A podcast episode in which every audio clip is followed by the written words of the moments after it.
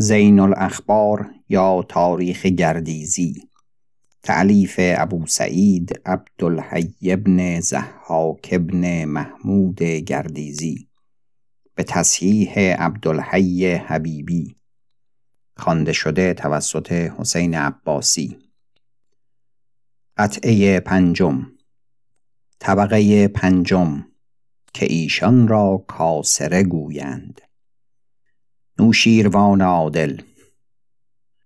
چون انوشیروان ابن قباد بر تخت بنشست و رسمهای نیکو آورد او را نوشیروان عادل نام کردند که مرد عادل بود و ستم از هیچ کس نپسندید و اندر داد دادن رسمها آورد که هیچ کس پیش از وی نیاورده بود.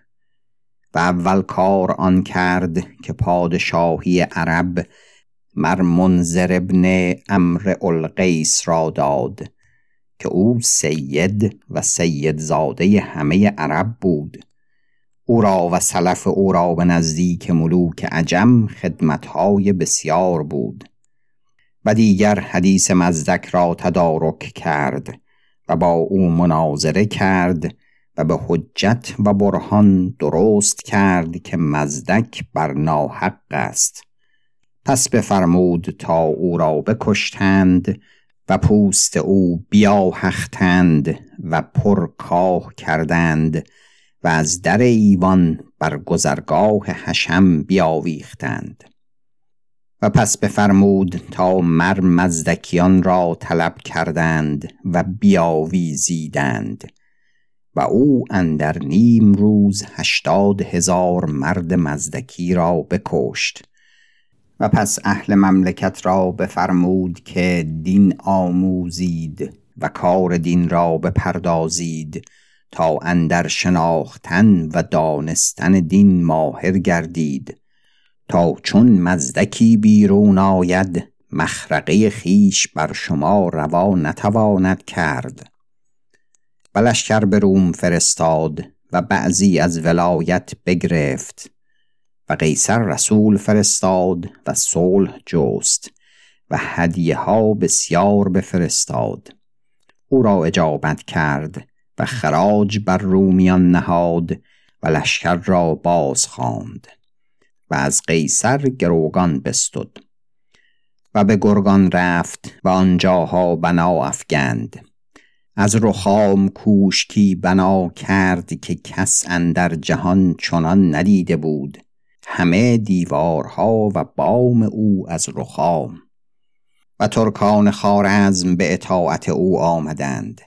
و دیواری که یزد جرد ابن بهرام بنا کرده بود و اساس آن نهاده بود و تمام نکرده و پانزده فرسنگ درازی آن دیوار بود نوشروان او را تمام کرد. و از آنجا باز آمد چون به دبز کره رسید از خاقان بزرگ ملک ترکستان و از هیتالان و از فقفور چین و از قیصر روم رسولان آمدند با هدیه ها بسیار و نامه ها آوردند و از وی صلح جستند. وی آن همه رسولان را نیکو پرسید و بر کرد و هدیه ها بپذیرفت و بدان صلح که خواسته بودند همه را اجابت کرد. و چون یک چندی برآمد قیصر رومی عهد بشکست. انوشیروان لشکر بکشید و به روم رفت و دارا و رها و منبج و قنسبرین و حلب و فامیه و همس و سلوقیه بگرفت و انتاکیه را حصار کرد و تراکیه را و خواهرزاده قیصر اندر آنجا بود با چند تن از بزرگزادگان رومیان آن حصار را بگشاد و ایشان را اسیر گرفت مالی عظیم از آنجا برداشت از زر و سیم و مروارید و یاقوت و جواهر و متاع و فرش و سلاح. پس قیصر رسول فرستاد و صلح خواست و خراج و ساو و باج بپذیرفت و وسیقتی که بایست بکرد. و از آنجا بازگشت و بنشست و پنج پادشاه به یک روز به خدمت او پیش آمدند و رسولان آمدند از مارسب شاه هندوستان و خاقان بزرگ شاه ترکستان و شاه سرندیب با هدیه ها بسیار و ساو و باژ بپذیرفتند و همه ملوک جهان او را مسخر گشتند. و خاقان بزرگ دختر خیش به زنی بدو داد و او مادر هرمز بود.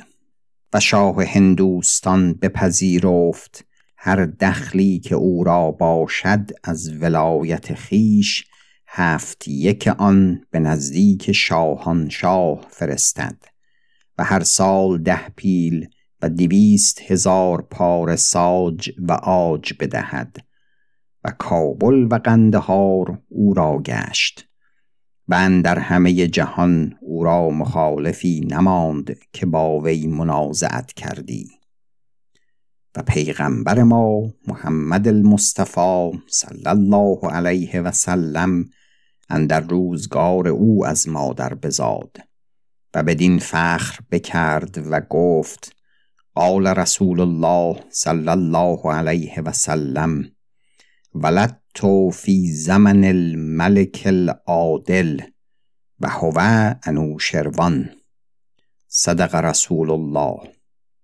و بزرج مهر حکیم عجم وزیر او بود و کلیله و دمنه از هندوستان او به ایران آورد و شطرنج به روزگار او آوردند. و پدر او قباد آغاز کرده بود که خراج نهد و رسم عشر بردارد نتوانست. او تمام کرد و خراج نهاد بر هر گزی گندم یک شیانی و برنج چهار دانگ و زر هشت درم و چیزهای دیگر هفت درم.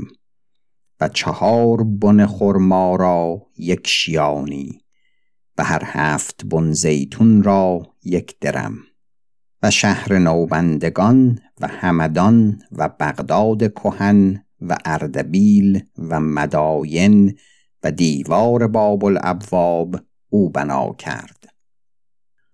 هرمز ابن نوشروان چون هرمز به پادشاهی بنشست با رعیت محاملت کرد و بر ضعیفان و درماندگان سخت مشفق بود و بر توانگران و بر اهل نعمت سخت دل بود و سیزده هزار از بزرگان و پیشروان ایران شهر را بکشت و رسم موبد نشاندن برداشت و گفت کسی نباید که مرا بفرماید و باز دارد من به خیشتن اولی ترم سیانت کردن خیشتن را و همه بزرگان و متوجهان ایران بر وی دشمن گشتند و چون یازده سال از پادشاهی او بگذشت لشکرها روی به ایران نهاد از هر جای و چون هرمز چنان بدید متحیر گشت و از همه لشکرها سپاه خواست. شای بن الست ملک ترکستان هولتر بود و سه سالار بزرگ از جانب خزر و سنبوس آمدند و سرهنگی از آن قیصر از جانب روم آمد و عباس الاحول از یمن آمد. پس هرمز بهرام چوبین را که مرزبان بود و نبسه گرگین میلاد بود و از فرزندان آرش بزرگ بود از کناره پادشاهی بخواند و به روی شابه ملک ترکستان فرستاد به حرب و سپاهی که خواست بدو داد. و چون بهرام به نزدیک سپاه ترکستان رسید و حرب بپیوستند سرانجام شابه کشته شد و لشکر ترکان هزیمت شدند.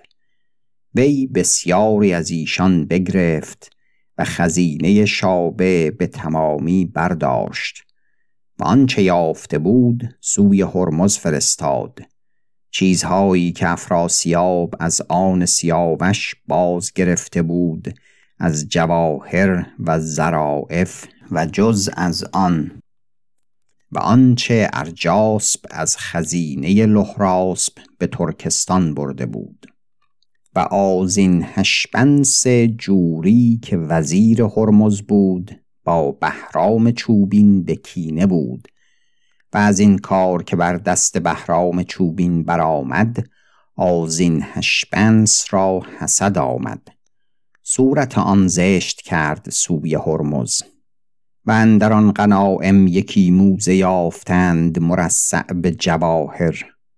آزین هشپنس گفت این موزه دو پای بوده است که یافتند و بهرام همه مال که یافت به دو نیمه کرده است. نیمی خود باز گرفت و نیمی به تو فرستاد. دلیل این یک پای موزه. و هرمز را آن دشوار آمد و خشم گرفت و فرمود تا دوک و پنبه فرستادند به نزدیک بهرام و نامه نوشت بدو که تو خیانت کردی و باز گرفتی مال و هر که خیانت کند آسی باشد و هر که در ما آسی باشد از زن بتر باشد. و چون این نامه به بهرام رسید با پیشروان لشکر بگفت. همه خشم گرفتند و گفتند این خدمت را که ما کردیم این مکافات نباشد که هرمز کرد. به یک بار آسی شدند و از هرمز بگشتند. و پس سپاهی که به نزدیک هرمز بودند گرد آمدند و گفتند ما را طاقت بهرام چوبین نیست و هرمز را بنشاندند و میل کشیدند و خسرو پرویز را که پسر او بود به جای او بنشاندند. چون بهرام این خبر بیافت لشکر بکشید و روی به مداین نهادند به حرب خسرو پرویز. خسرو ابن هرمز چون خسرو به پادشاهی بنشست مردمان را وعده های نیکو کرد. و چون خالی شد خسرو به نزدیک هرمز رفت و از وی عذر خواست بدان اجابت که کرده بود. و گفت اگر من اجابت نکردمی مملکت از خاندان ما زائل گشتی و دشمنی چون بهرام چوبین به خاندان ما مسلط شدی. هرمز عذر او بپذیرفت و دل او خوش کرد و چون بهرام قصد پرویز کرد پرویز پیش او باز شد به حرب بپیوستند و همه لشکر پرویز سوی بهرام بگشتند و پرویز با ده سوار به هزیمت شد و به مدائن آمد پیش پدر و از وی استطلاع کرد که به نزدیک کدام پادشاه شود تا او را نصرت کند. هرمز گفت اما عرب درویش است به مال مشغول گردند و از بحر ملک تو حرب نکنند و ترکستان و هندوستان خسم تو راه بر تو گرفته دارد. اما روم اندران هم مال است و هم مرد و هم سلاح و پرویز به حکم اشاره پدر سوی روم رفت و خالان خسرو چون بستام و بندویه چون پرویز رفته بود بازگشتند و به بهانه به نزدیک هرمز رفتند و او را خناق بکشتند و بر اثر پرویز برفتند و پرویز را از آن خبر نبود. چون به روم رفت موریق قیصر او را بنواخت و سپاه داد و مال بسیار بداد و دختر خیش به زنی بدو داد. و چون به ایران رسید بهرام چوبین پیش او آمد و حرب کردند. بهرام شکسته شد و با چهار هزار مرد به هزیمت شد و سوی ترکستان برفت و خسرو پرویز بیامد و به جای پدر و جد خیش بنشست و چون مملکت بر او راست شد به حیلت کردن ایستاد تا دل خاقان بر بهرام تباه کند از پس آنکه بهرام در ترکستان کارهای نیک کرده بود. آخر به مکر پرویز بهرام را هلاک کردند و شهر بغداد را خسرو بنا کرد و منصور تمام کرد. پیغمبر ما محمد مصطفی علیه الصلوات و السلام به روزگار او بیرون آمد و دعوت آشکار کرد و از مکه هجرت کرد و به مدینه آمد. و خلق را به خدای عزوجل خواند و به پرویز نامه کرد و او را به خدای عزوجل بخواند. پرویز رسولان فرستاد تا پیغمبر صلی الله علیه و سلم را بیارید و بر وی انکار کنید و تا رسولان به مدینه رسیدند پرویز را پسر او شیرویه بکشت اما پرویز را مال و جواهر و چیزهای بزرگوار فراوان بود و چندان بزرگواری او را گرد آمده بود که پیش از او هیچ پادشاهی را نبود و از آن چیزها بگویم. دست شطرنج بود او را یک صف از یاقوت سرخ دو دیگر صف از یاقوت زرد. و دستی که نرد بود از یاقوت و زمرد و سی و دو هزار پاره یاقوت بیش بها بود و گنج عروس و گنج خزر و گنج خزرا و گنج باداورد و گنج دیبا خسروی و گنج سوخته و زر مشتفشار و تخت تاقدیس و تخت میش سار و ایوان مدائن و قصر شیرین و شادروان بزرگ گوشه به مروارید و مشکبی زرین و دوازده هزار کنیزک و هزار و دویست فیل و سیزده هزار شتر بارکش و باغ نخچیران و باغ سیاوشان و باغ مرود و اسب شبدیز و ده هزار من اود و پنج هزار من کافور و سه هزار من مشک و چهار هزار من انبر و دوازده هزار یوز و هزار شیر و هفتصد هزار سوار و سیصد هزار پیاده و شمع دوازده هزار پلیته و کبریت سرخ و هزار بار سپند و ده هزار غلام و صد هزار اسب بارگی و صد هزار ستام زرین و سرکس بربت زن و شیرین و باربد و بهروز که چندین نوا و دستان خسروانی بنهاده است و سه هزار زن بود او را و هر سال هفتصد و نود و پنج بار هزار هزار درم دخل خزینه بود که از ولایت به خزینه آوردندی و چون او بمرد اندر خزینه او خریت یافتند. و اندر خریطه نه تا انگشتری بود که خاصه او بود از بهر مهر کردن داشتی.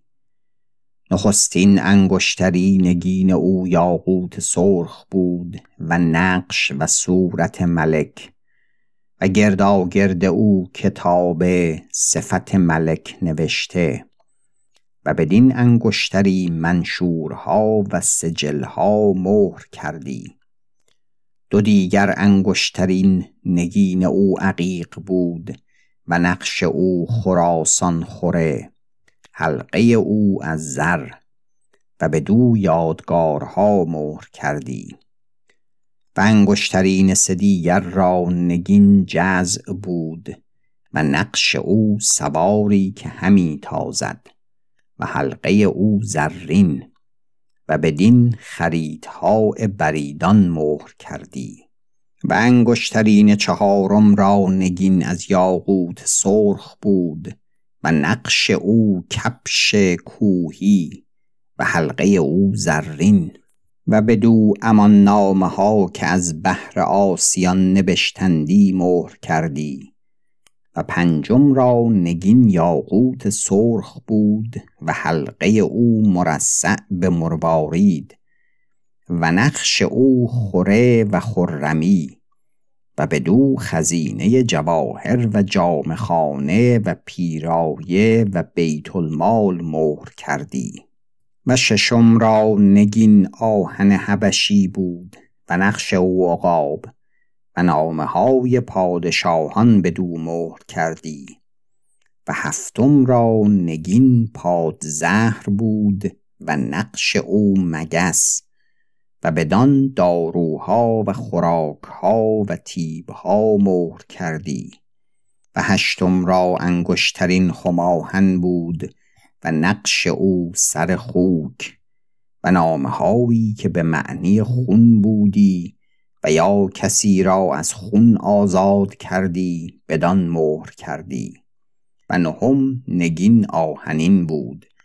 و چون اندر گرما برفتی و یا در آب زن شدی این انگشتری پوشیدی. قباد شیرویه بن پرویز ابن هرمز ابن نوشیروان. که او را شیرویه گفتندی. پدر خیش را بنشاند و پس مردی جست که پرویز پدر او را کشته بود و گفت پدر من پدر تو را به ناحق کشته است. تو هم در عوض پدر مرا بکش که تا قصاص باشد. آن مردم خسرو پرویز را اندر شکم دشنه بزد و بکشت. و شیروی هفته برادر خود را بکشت و ملکش به هیچ گونه نظام نگرفت.